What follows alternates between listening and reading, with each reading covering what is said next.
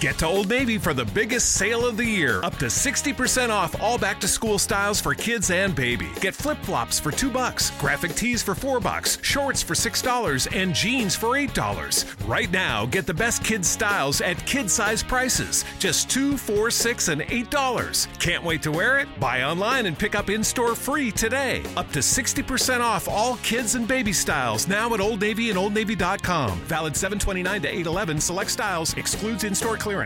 And now, an ad from Dad. All right. Save money on car insurance when you bundle home and auto with Progressive. Can I take these off? All right. What is this? This looks good. Wow. That's well made. Where did you get this? I'm talking to you with the hair. Yeah, where did you get this? It's good stuff.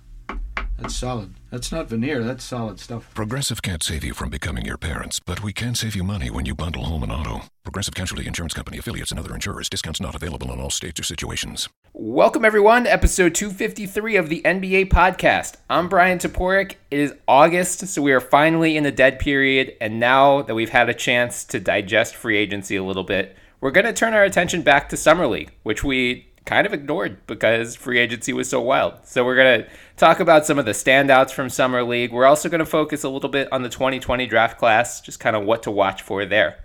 So before we get into all of that, a reminder that you can follow us on Twitter at the NBA Pod. In our bio, you can find our Twitter handles, so give us a follow as well. You can also find us on iTunes and wherever else podcasts are found. On iTunes, please subscribe, download, leave some 5-star reviews.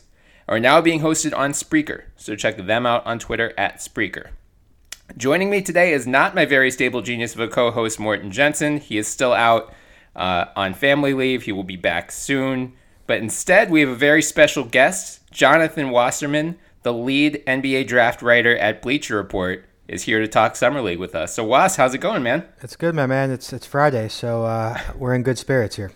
Indeed, indeed. So before we get started, can you let our listeners know where they can find you on Twitter? Obviously, they can find your work on BR, but any other, feel free to plug whatever you want here.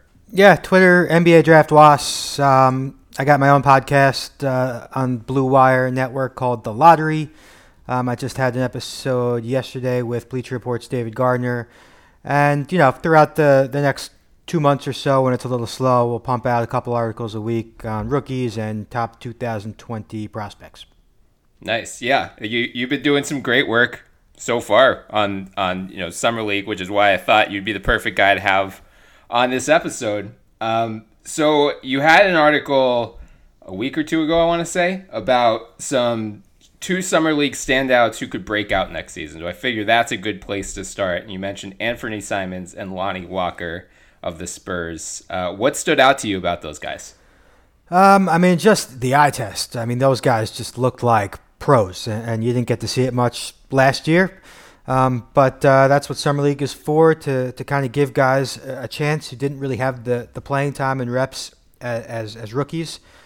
And so, I mean, Lonnie Walker came out. He looked like an all-star shooting guard, and obviously the competition, isn't crazy in Summer League, but sometimes you could just really tell when a guy pops, and he was somebody who came out of high school regarded as a potential top 10 pick, maybe not the greatest fit at Miami, slipped to number 19, got hurt early with San Antonio, so never really had a chance last year, and he looks pretty healthy right now, creating his own shot in ways that we hadn't really seen dating back to college.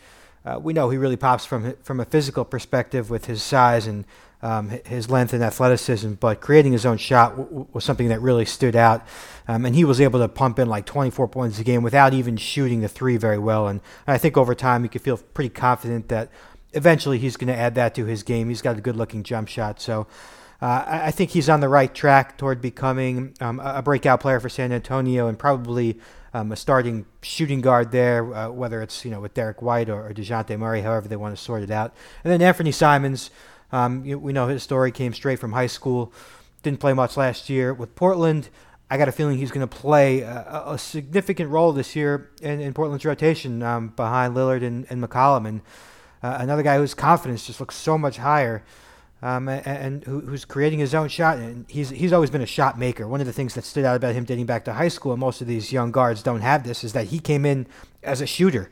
And now it's about really rounding out the rest of his game, creating for teammates, getting himself good shots. But, man, he was on fire in Summer League. I think shot over 55% from behind the arc.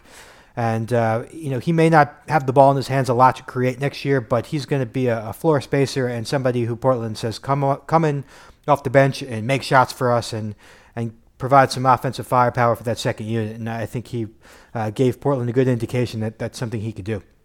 Nice. Yeah, I'm both sad and really glad that Mort is not here today because he's a big Anfernee Simons fan. He was pumping him up all last year, and we do like annual league pass rankings, just like teams that we're excited to watch. He had Portland, I think, like 8th last year because he was convinced that Simons and some of their other young guys were going to play, and I kept being like, Mort, it's not going to happen yet, but sounds like he's going to get his wish this year, so maybe Portland deserves to be high on the league pass rankings this year.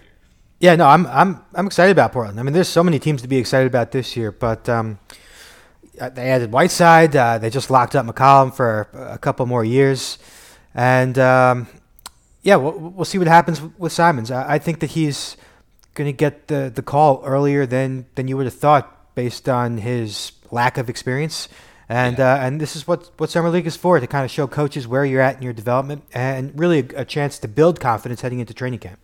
Right. Yeah, I mean, those two guys are just the quintessential example of, like, that's what you want to see out of second-year guys in Summer League, right? You want to see that these guys are just so clearly better than the competition that, exactly, you know, they're like they shouldn't be here, they're so good type of guys. Yep. Which is a great sign for both of them. Were there any other second-year players who really stood out to you in that regard? I guess he's not second-year, he'd be third-year. Frank Jackson. Okay.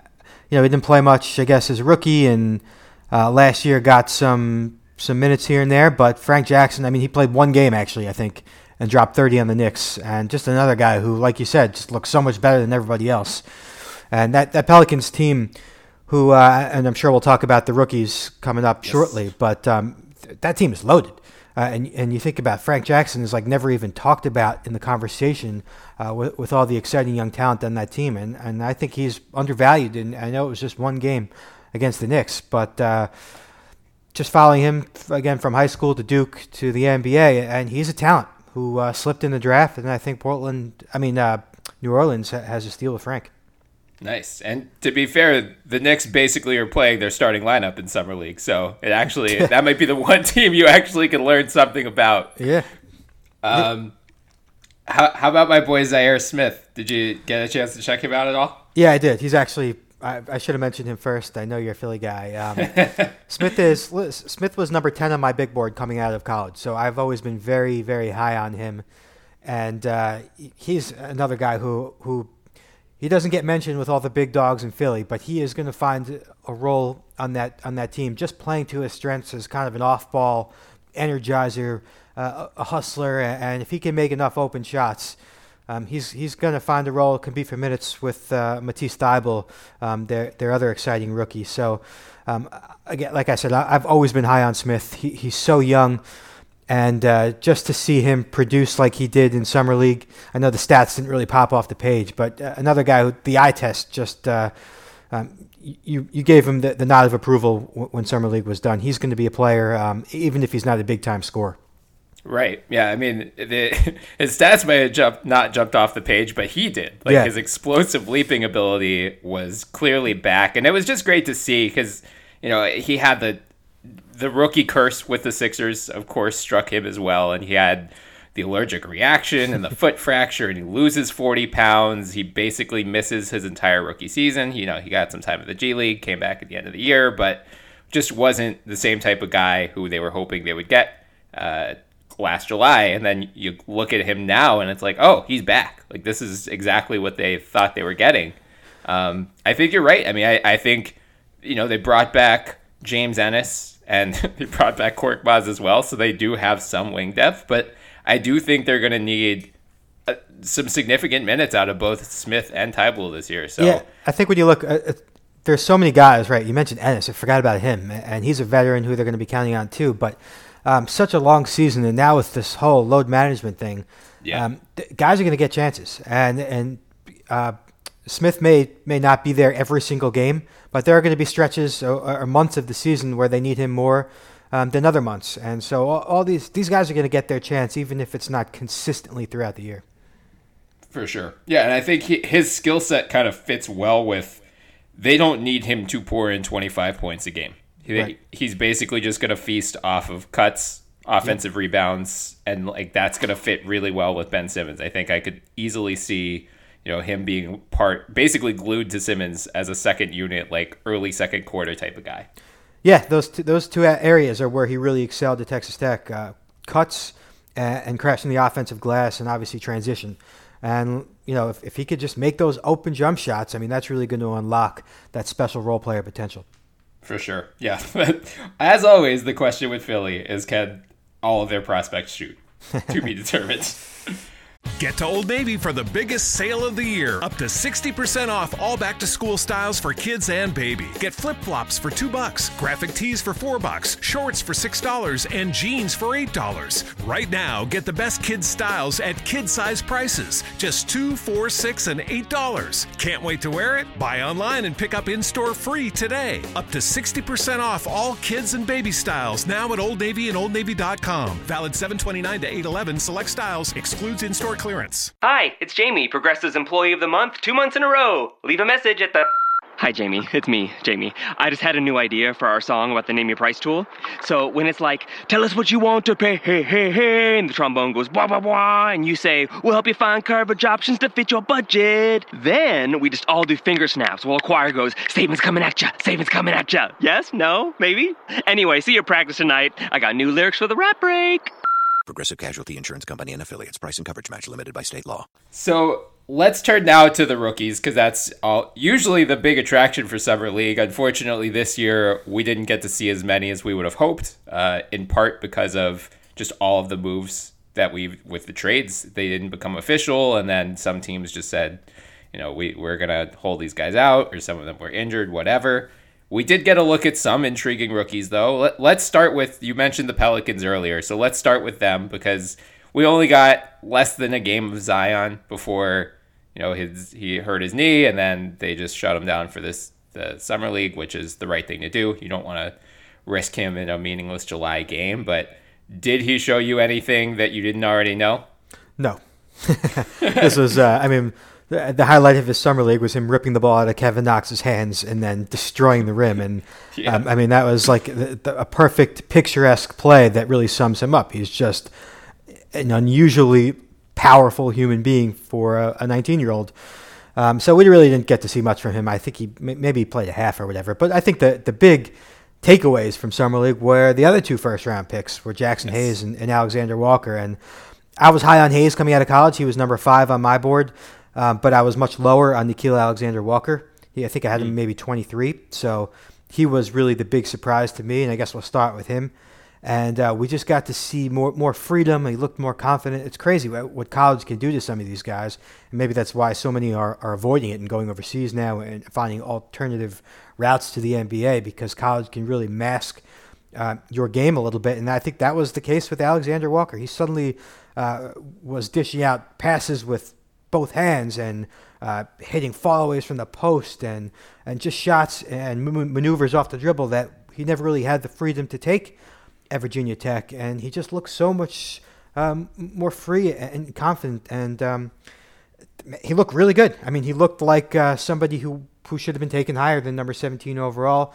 Again, it'll be interesting to see how many minutes he gets on this loaded team. But, man, he made a pretty strong case for himself as a potential steal from this draft. And Hayes, I don't think he showed anything new that we didn't already know about, but his strengths were strong.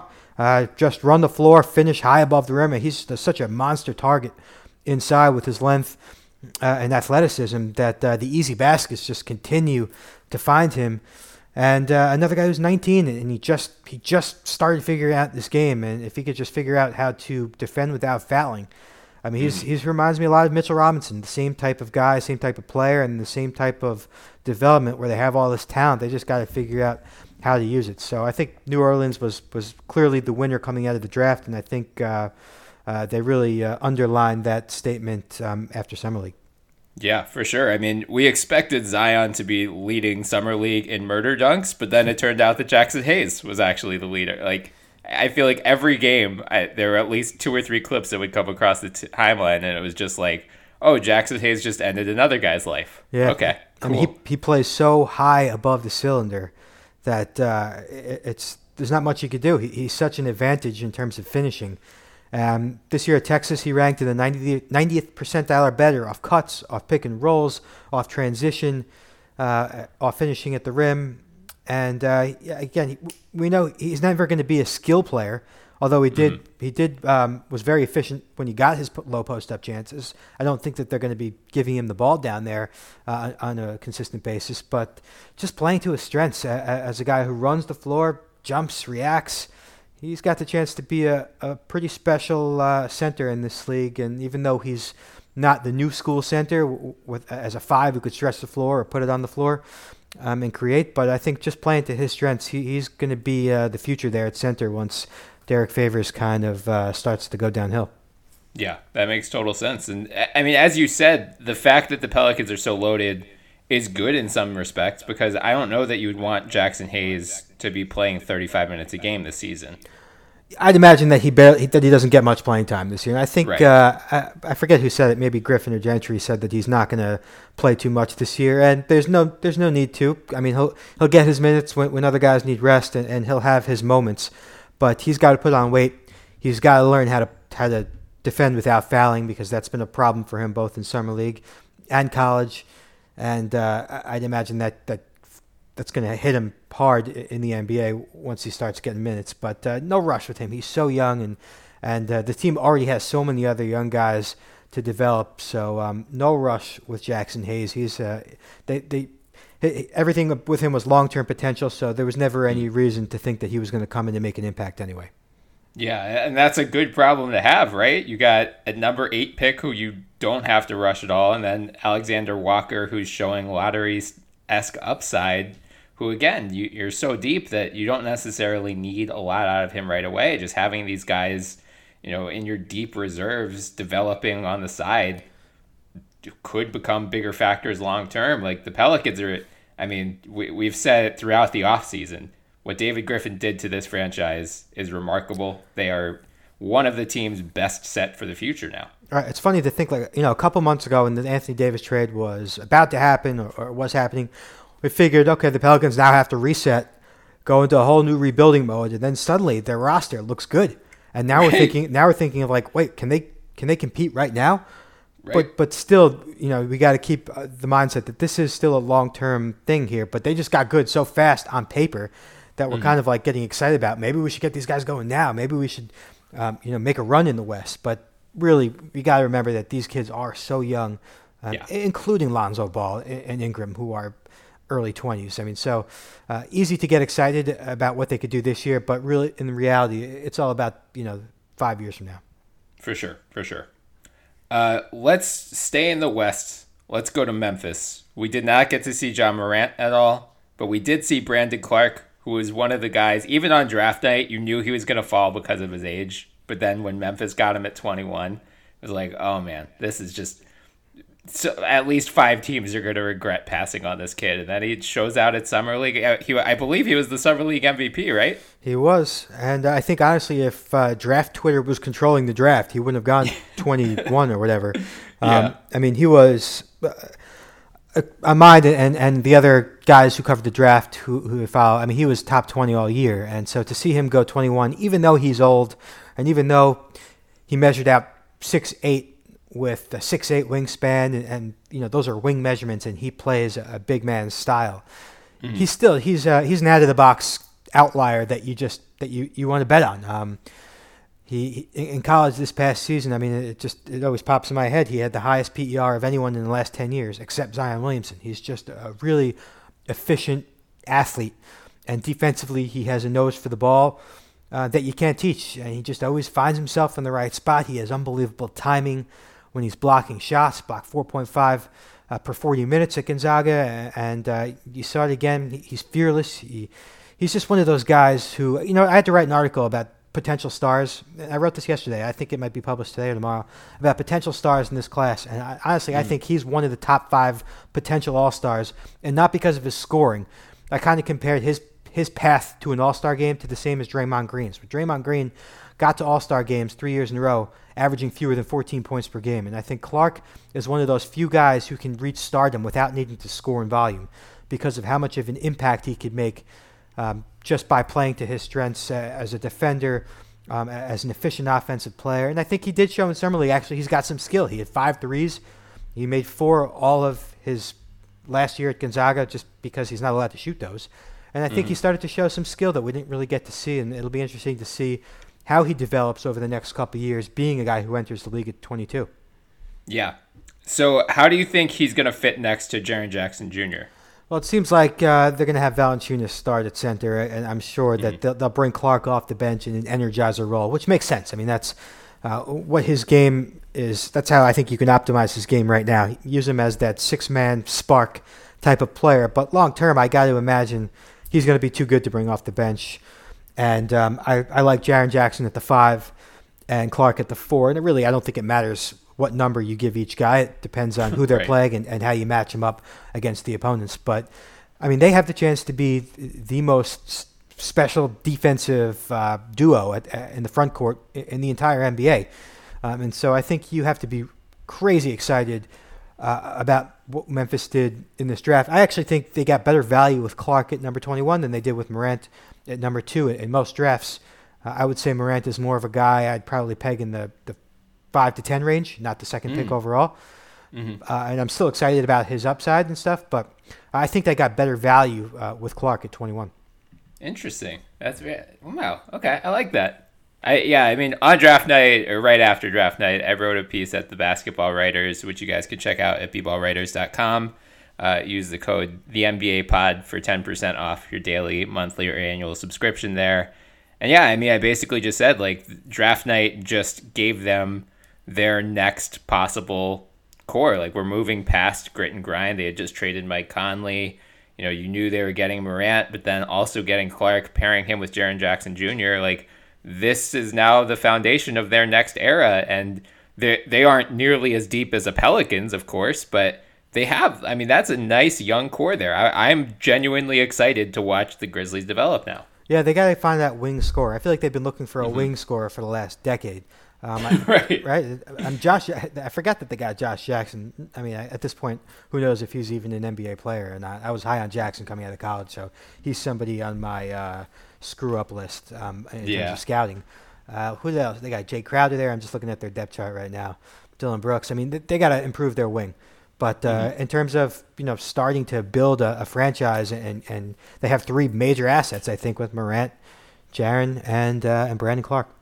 For sure. Yeah, Josh Jackson, I don't know how much you could beat yourself up over that one. It seems like that's more of a off-court thing than anything else, which is hard to, especially it's hard for NBA teams to evaluate. It's hard for scouts to evaluate. You don't know what's going on behind the scenes. Yeah, I mean, he was an interesting guy. I mean, he was always an interesting guy to talk to, articulate, and you kind of got the idea that he knew what was going on. He seemed self-aware, but that's just clearly not the case. He needs some help off the floor, and he has not learned from his mistakes. So I think at this point, we're getting closer to saying that Josh Jackson is tiptoeing that line of whether or not teams are going to want to actually waste their time trying to develop him.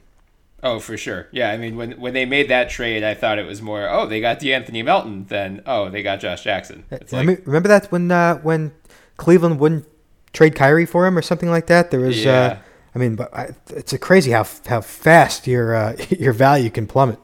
And that's the thing we always say is, like, you know, these picks, before you make the picks, they have such value. And then once you assign a name to that pick, it's like you drive the car off the lot and it lost 50% of its value right away. Yeah, totally.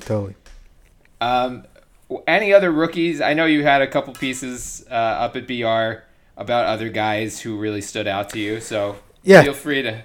I mean, Tyler Herro was somebody who, we saw him drop 20 a game. And Summer League was just such a perfect setting for Tyler Herro, who, at college, you know, this is a guy who loves to shoot and thrives off confidence.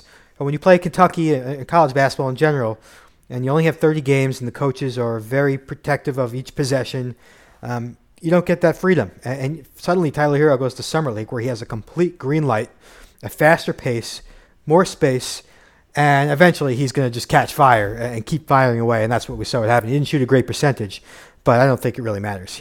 I think it's pretty clear to see that this kid is such a high-level shot maker, and he could put the ball on the floor. I mean, he only had 20 attempts this past season out of pick and rolls as a pick and roll ball handler. He converted 12 of them into baskets, and this during summer league we saw he could be. I don't want to call him a combo guard because he's probably not going to get that many reps, but you could see he's somebody you can give the ball to in a ball screen situation, and he'll make something happen off the dribble. So I think Tyler Herro is somebody who we should be feeling better about post-draft than we did coming into the draft. And who else? Carson Edwards for the Celtics. I mean, Edwards was a guy who you just felt like if he goes to a good team in the draft, a lot of people are going to regret it, and I think he fell to a perfect spot in Boston. No need for the Celtics to replace Terry Rozier. I think they have the perfect guy to do it with Edwards, who's never going to be a playmaker, but I don't think they're going to need him to be. He's somebody who comes off the bench like a Lou Williams and just, catches fire and scores in bunches and averages 20 a game in Summer League. He's another one of those high-level shot makers, averaged 35 a game during four NCAA tournament games, and one of those guys who, if he's in the zone, I mean, good defense is not enough. Yeah, I knew you were going to say Carson Edwards, and that was one of the guys where, because the Sixers traded that pick in 24 to move up to get Ty Bull, and it was like, I knew the Celtics were going to take him at 33 because the Sixers had 34, and it was like, he was such an obvious target that there was no way they were going to let him slip. So it's funny. So when I was doing my mock draft, after the top 10, it's like a complete crapshoot, right? You really just pretty much got to get lucky unless you have a source that really is confident. And so one of the guys I got right outside the top 10 was Carson Edwards at 33, only I didn't have him going to Boston. I had him going to Philly.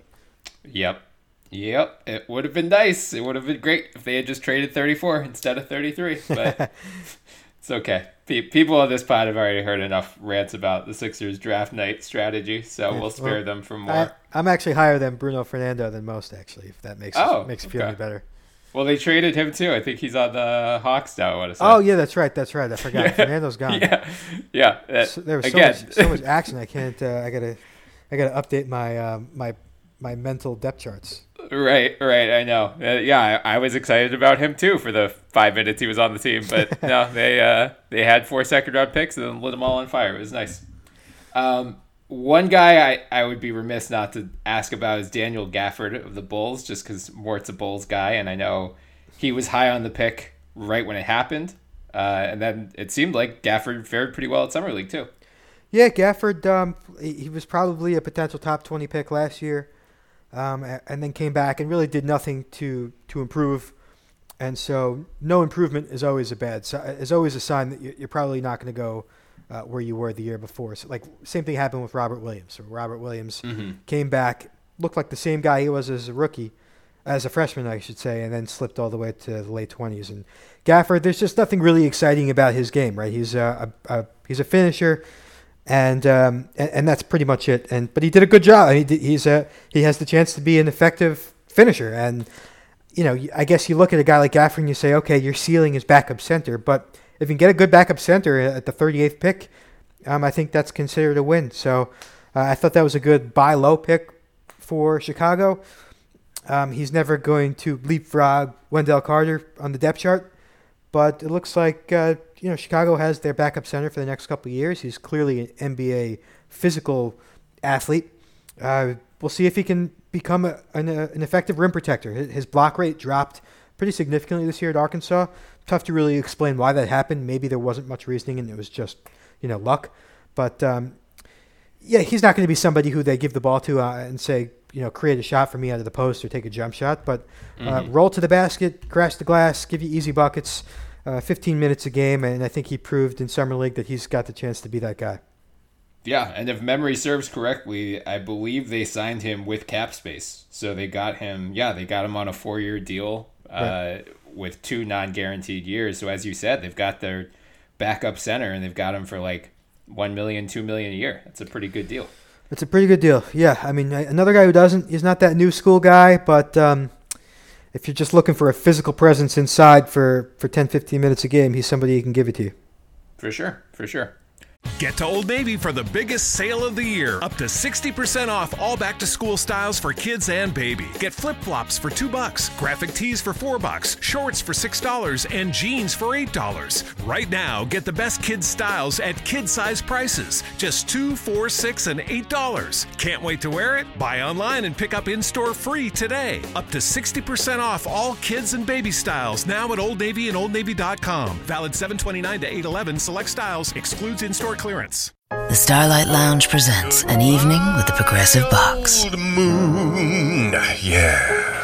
That's Hugo, tickling the ivories. He just saved by bundling home and auto with Progressive. Gonna finally buy a ring for that gal of yours, Hugo? Send her my condolences. Hi-oh! This next one's for you, too. There's a burglar in my heart. Thank you. Progressive Casualty Insurance Company and Affiliates. Discounts not available in all states or situations. So before we turn to the 2020 class, let's go to the inverse of what we've been talking about. And any guys who really caught your eye in a bad way at Summer League. I know RJ Barrett was kind of the talk early on just because he was struggling with efficiency, but he did seem to get his footing a little bit more as Summer League went on, but any concerns with him going into the year based on what you saw at Summer League? Yeah, I have concerns. And I'm a New York guy. I lived here my whole life. And I certainly have concerns. I know he improved his stat lines over the last two games, but all of the worries that you had going into the draft came to life in Summer League, and that's the fact that he doesn't create his own shot very well in the half court. And he relies a lot on transition and getting downhill, and the slashes and making rhythm open jump shots, which I think he can do. But it's not going to be very efficient this year. And I don't think the Knicks helped him with what they did in free agency by signing like seven forwards who are they're not going to elevate the team. If they were going to elevate the team and turn them into a playoff team and change the culture, that would have been different. But they're going to still stink. And now Barrett's going to have fewer touches. It would have been nice to see Barrett get some more on-ball touches, and that's one of the promising things he showed in Summer League is that he averaged 5 assists, and I think one of the underrated aspects of his game is his playmaking, and he gets a lot of heat because sometimes he develops tunnel vision, and he can be considered a ball hog, but he's a very good passer when he's willing. Again, we'll go back to the thing that really bothers me, and it's that ball handling for shot creation.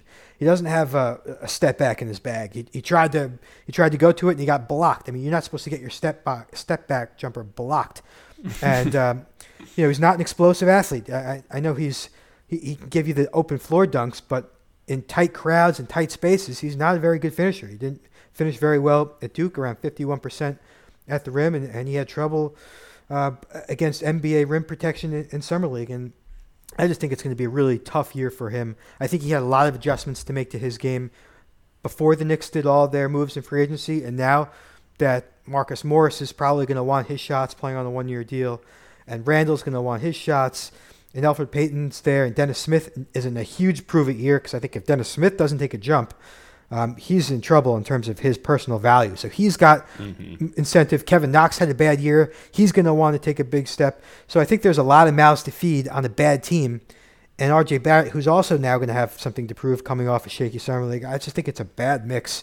I don't feel very good about the next couple of years. I hope that he stays steady through what's going to be a couple downs, down stretches or whatever you want to call it, and he can kind of overcome them. And 3-4 years in, he can kind of get his confidence back and resurface. But I don't feel very good about where Barrett is and what's to come during his rookie season.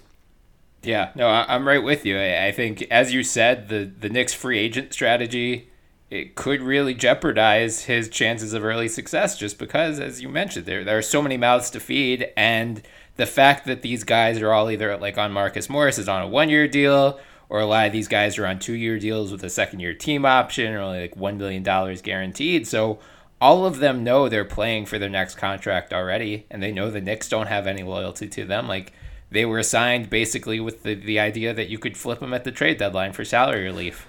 So they're not going to – I just can't imagine they're going to play with a sense of team and camaraderie. We're not going to see like the mid-2000s or 2010 Spurs, right? The beautiful game type play from the New York Knicks. I think it's going to be a lot of selfishness, unfortunately. And The fact is, when the Knicks missed out on the top guys, no matter what they did, there was going to be cons to it. And so I understand what they did. They, A, wanted to add some talent, so Barrett, wasn't thrown right into the fire and, was defenses can key on him. So I get that. I also get the fact that they just won 17 games.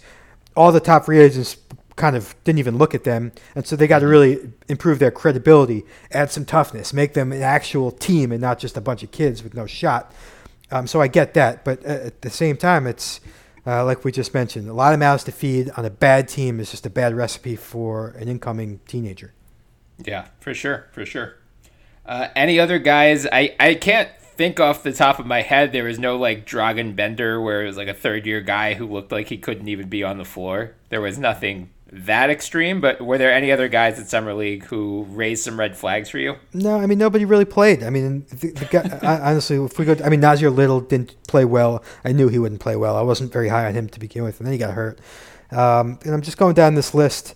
It's tough to really criticize anybody for not playing well. These are, if anyone didn't play well, it was a low draft pick and it was kind of expected. But a lot of the top guys, Zion didn't really play. Morant didn't play. DeAndre Hunter barely played.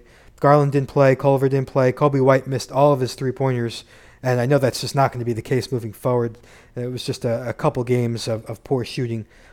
So I'm not going to be too hard on him. Rui Hachimura actually played much better than I thought he would play. Reddish didn't play. Cam Johnson didn't play. PJ Washington didn't play. Romeo Langford didn't play. Siku played one game. Okiki didn't play. Goga Badasi, who I have as a top 10 guy coming in, he didn't play. So, and then after that, it's like, well, if the guy didn't play well, what am I'm not going to criticize him for it. Cabangeli had some nice stretches, but shot maybe 40% from the floor. So, this was mostly, the takeaways were a lot of the top guys didn't play, and Barrett, unfortunately for Barrett, he didn't play well. So all the attention on the who kind of screwed up in Summer League goes directly to Barrett. So that kind of sucks for him in that regard. But mostly the guys who did play pretty well. Yeah, and luckily for Barrett, there was so much madness going on with free agency that I feel like that actually took some attention away from just Summer League in general, but especially his struggles. It was like... Also, I'm not even sure, Iggy Brazdakis, who was a big star for the Knicks, on one hand, for Knicks fans, you feel good that, Barrett didn't play well. Brazdakis played great, so at least we have that. But then again, that hurts Barrett even more. It's like the second-round pick played better than the number 3 pick. So right. I mean, nothing really worked in Barrett's favor this summer. Right, for sure. And I guess that ultimately leads to the big question with Summer League is how much stock, especially for the rookies, how much stock do you put into Summer League performance? Do you think it's, is it more like the stats almost don't matter? It's more just the skill sets that you're watching. And as you said, like for a guy like Barrett, where his step back jumper is getting blocked, that's more of a concern than, like as you mentioned, Kobe White missed a bunch of threes. That doesn't matter as much because you're just seeing what these guys can and cannot do. Like a Tyler Herro, who, as you said, you see a lot more freedom out of him, and he was doing these step-back pull-up threes that you don't necessarily get to see him do at Kentucky. Is that kind of what you're keeping an eye on more than, this guy went 7 of 12 and had 8 rebounds? Yeah, totally. It's just an eye test. I'm just looking to see how comfortable they look. Are they able to execute moves? Just get shots off. Can they get those shots off? That's pretty much what I'm looking for. Whether they're making them or not, we're talking about a 5-game sample size. I mean, if 5 games is might as well be 0 games. It doesn't matter what you shoot in terms of your percentage during those 5 games. It's just how do they look? Can they get their shot cleanly off?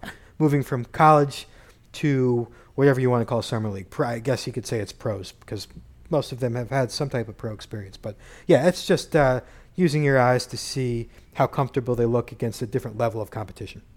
Yeah, that makes total sense. And it's something for everyone to keep in mind that, a bad Summer League doesn't necessarily portend a terrible NBA career or vice versa. I mean, guys develop. All these guys are still so young, and I feel like we're always so quick to rush to judgment when a guy struggles right away, and we're like, oh, this guy's just going to be terrible then. Like, we saw it last year with Trae Young. His efficiency was pretty bad for the first month or two of the season. And, in Summer League, I think there was some guy who, like, he shot poorly throughout Summer League, and I think the guy who, quote unquote, solved relationships on Twitter had a tweet where he's like, well, I guess Trae Young's a bust then. And now you look at him and it's like, oh, well, actually Trae Young's probably a future all-star. So there shouldn't be that much panic yet, especially for these first-year guys. Or, you know, the flip side too, with Jaxson Hayes and Nikhil Alexander-Walker,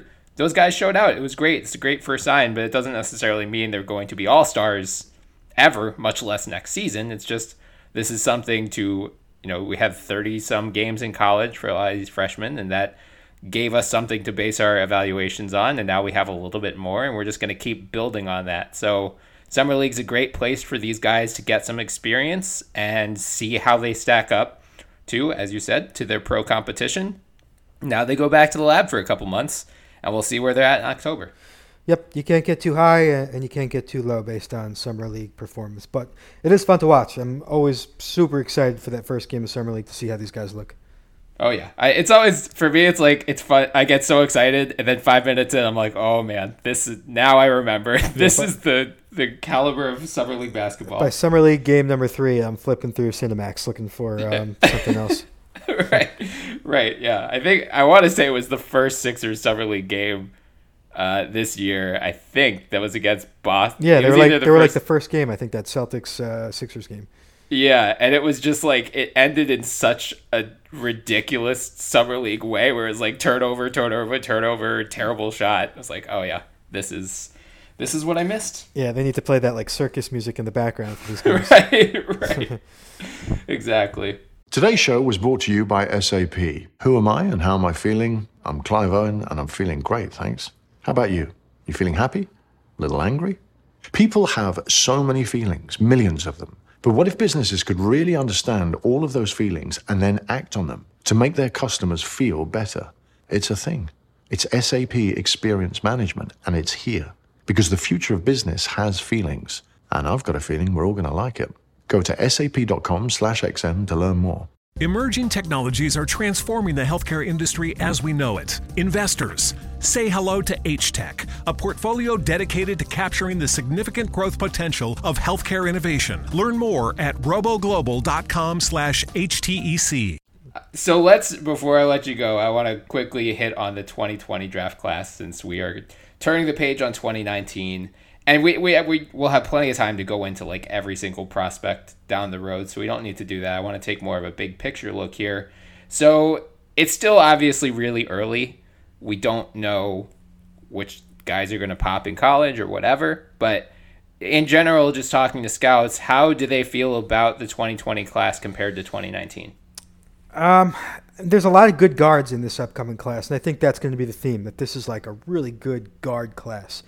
But overall, it's tough to get super excited about it. And, you know, when you ask, is there another Zion in this class? Well, honestly, at this time last year, we didn't know Zion was Zion.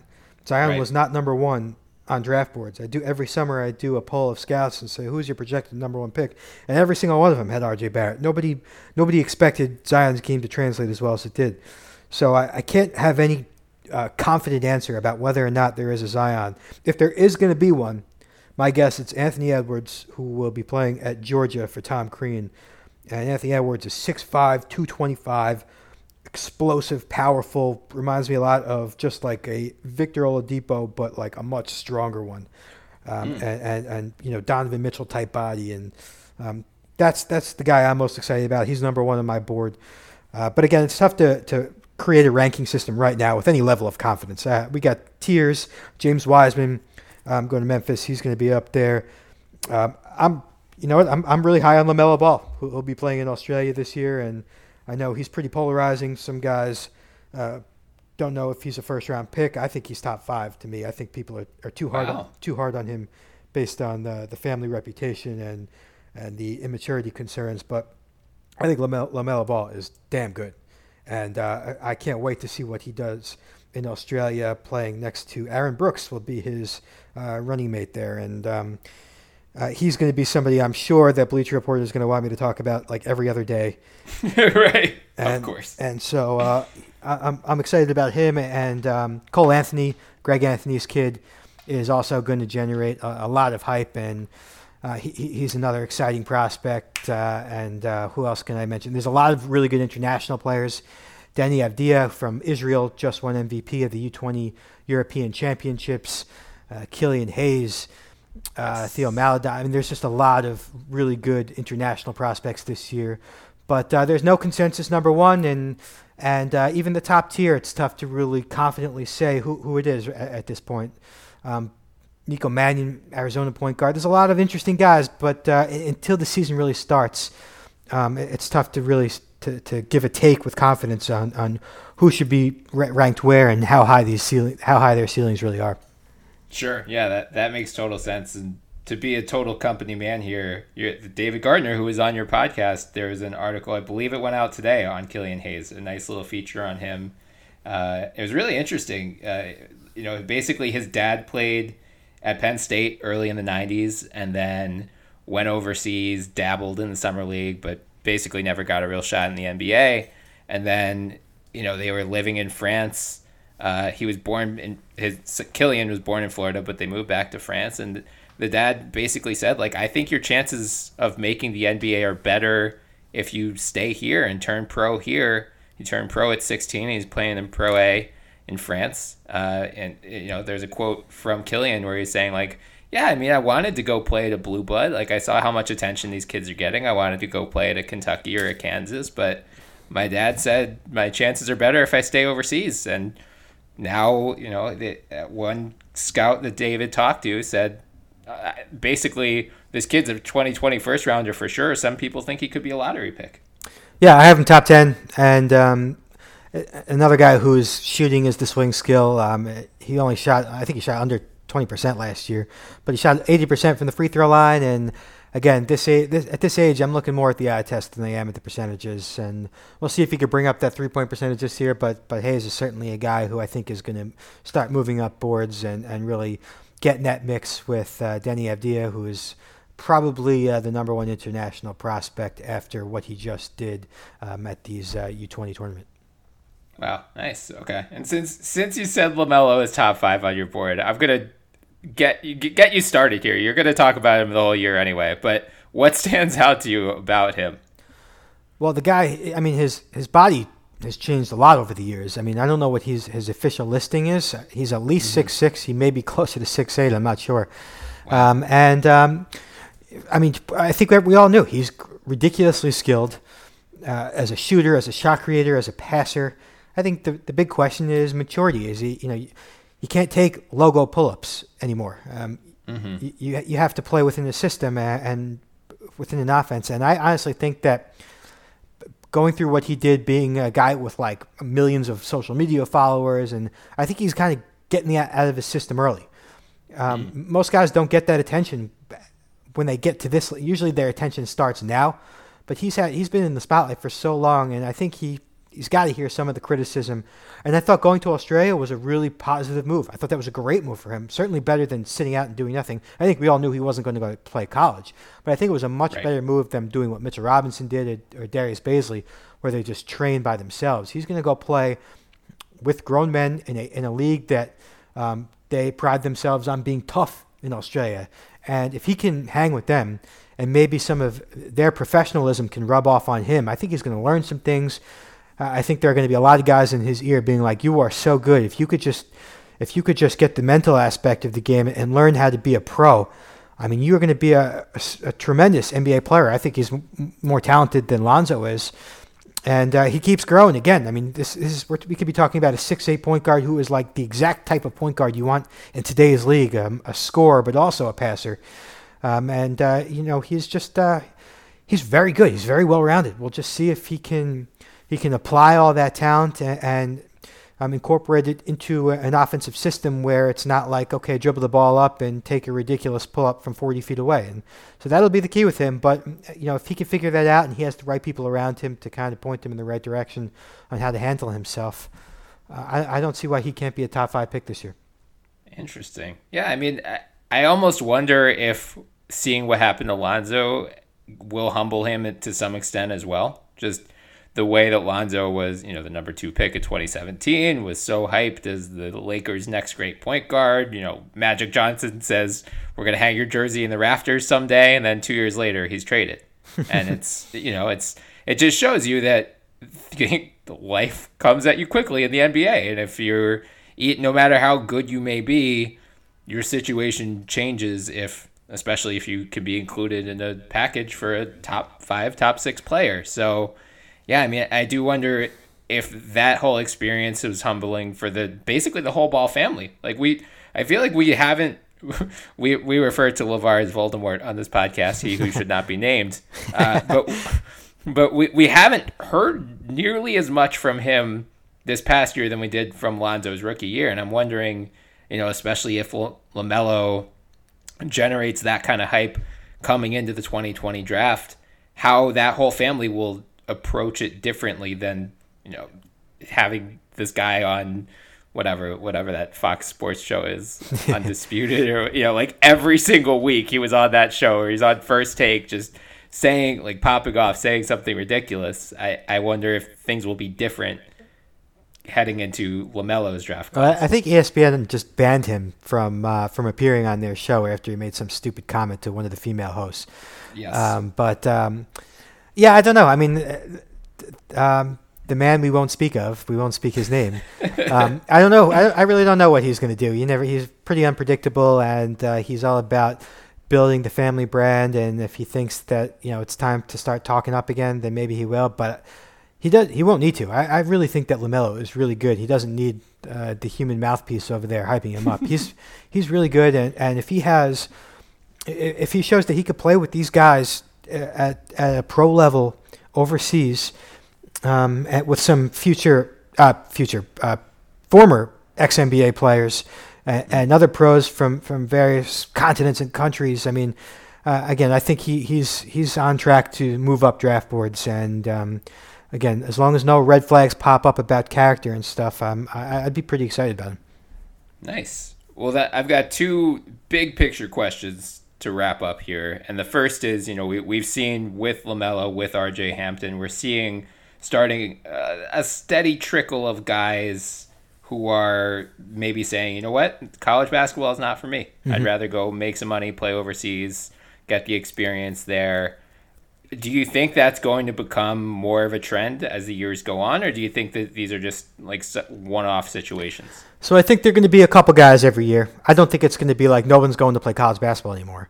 There's going to be one or two guys every year who think a little bit differently and want to try something different. And if LaMelo and RJ Hampton are able to be successful, it's only going to increase the amount of guys.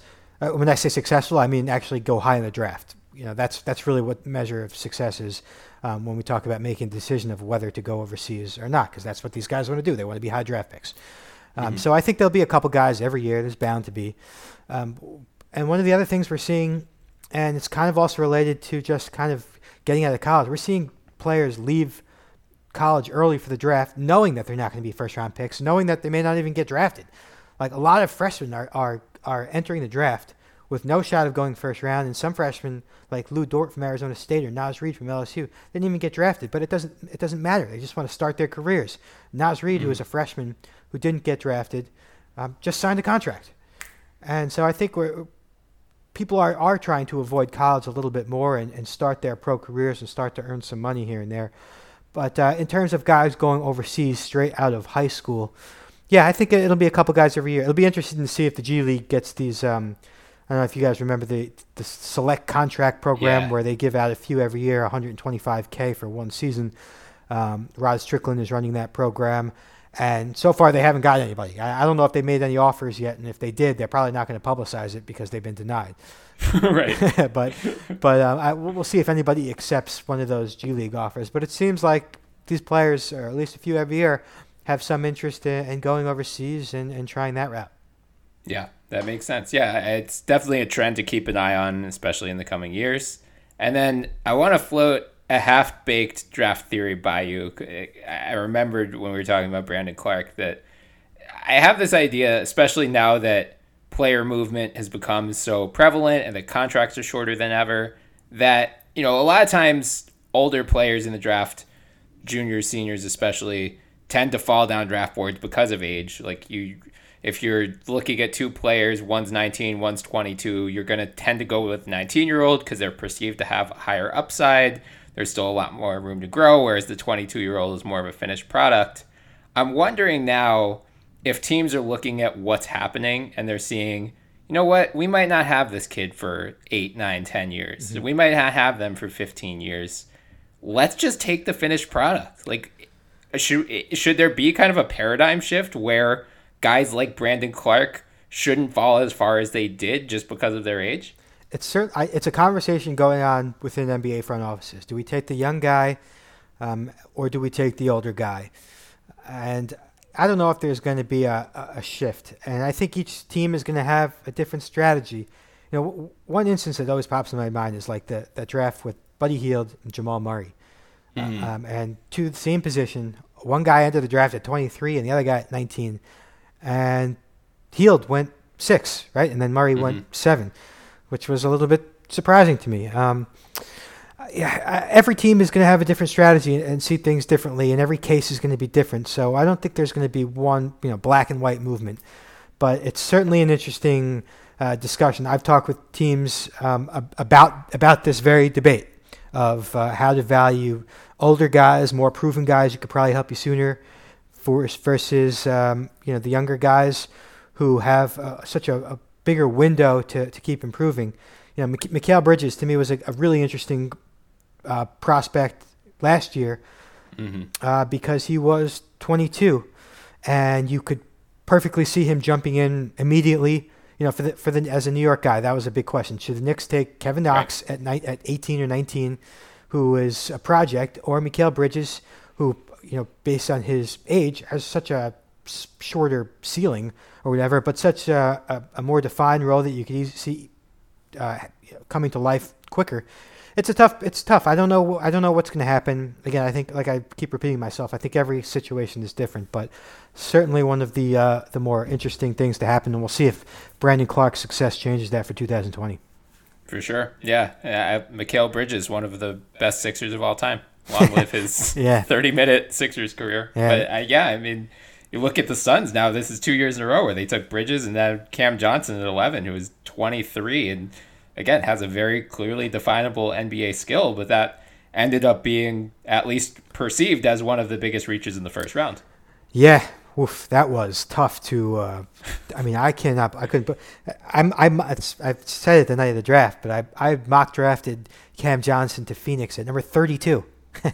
And they took him, but 20 picks earlier, and I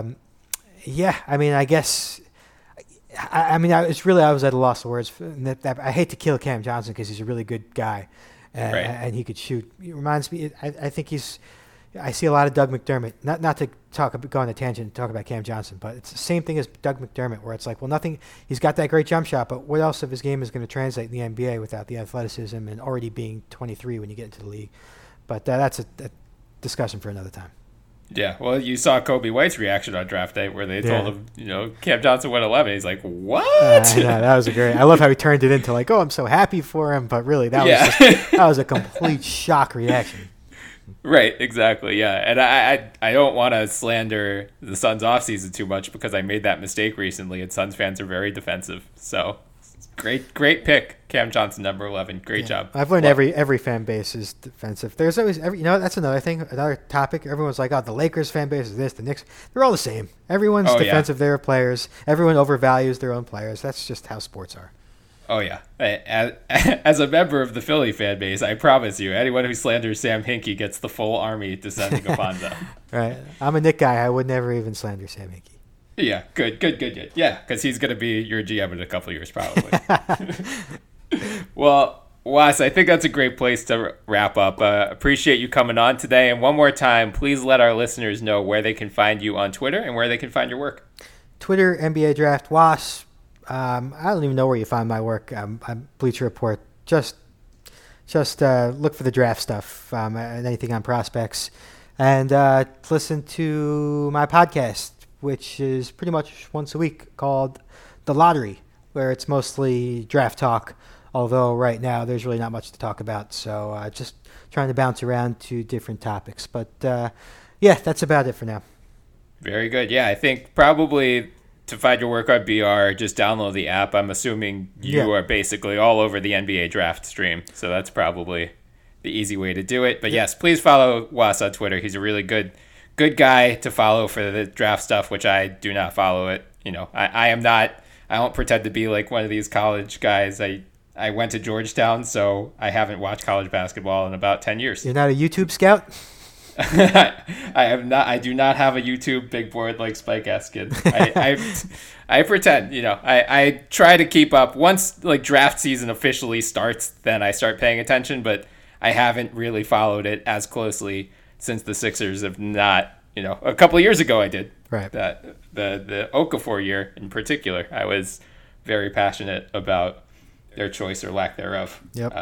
But yeah, it's been a minute since I've been YouTube scouting like to that extent. But hey, at Georgetown, I hear might be good this year, so maybe I'm coming back in the fold. Right, get that YouTube account fired up again. Yeah, if nothing else, I'm just going to watch Mac McClung dunks all season, so I'm excited about that. Yeah, I said about 5 minutes of my week to McClung dunks as well. Yeah, good. All right, well, in the meantime, please follow us on Twitter at the NBA Pod. You can find our Twitter handles in our bio, so give us a follow as well. You can also find us on iTunes and wherever else podcasts are found. On iTunes, please subscribe, download, leave some 5-star reviews. It would really help us out. And we're now being hosted on Spreaker, so check them out on Twitter at Spreaker.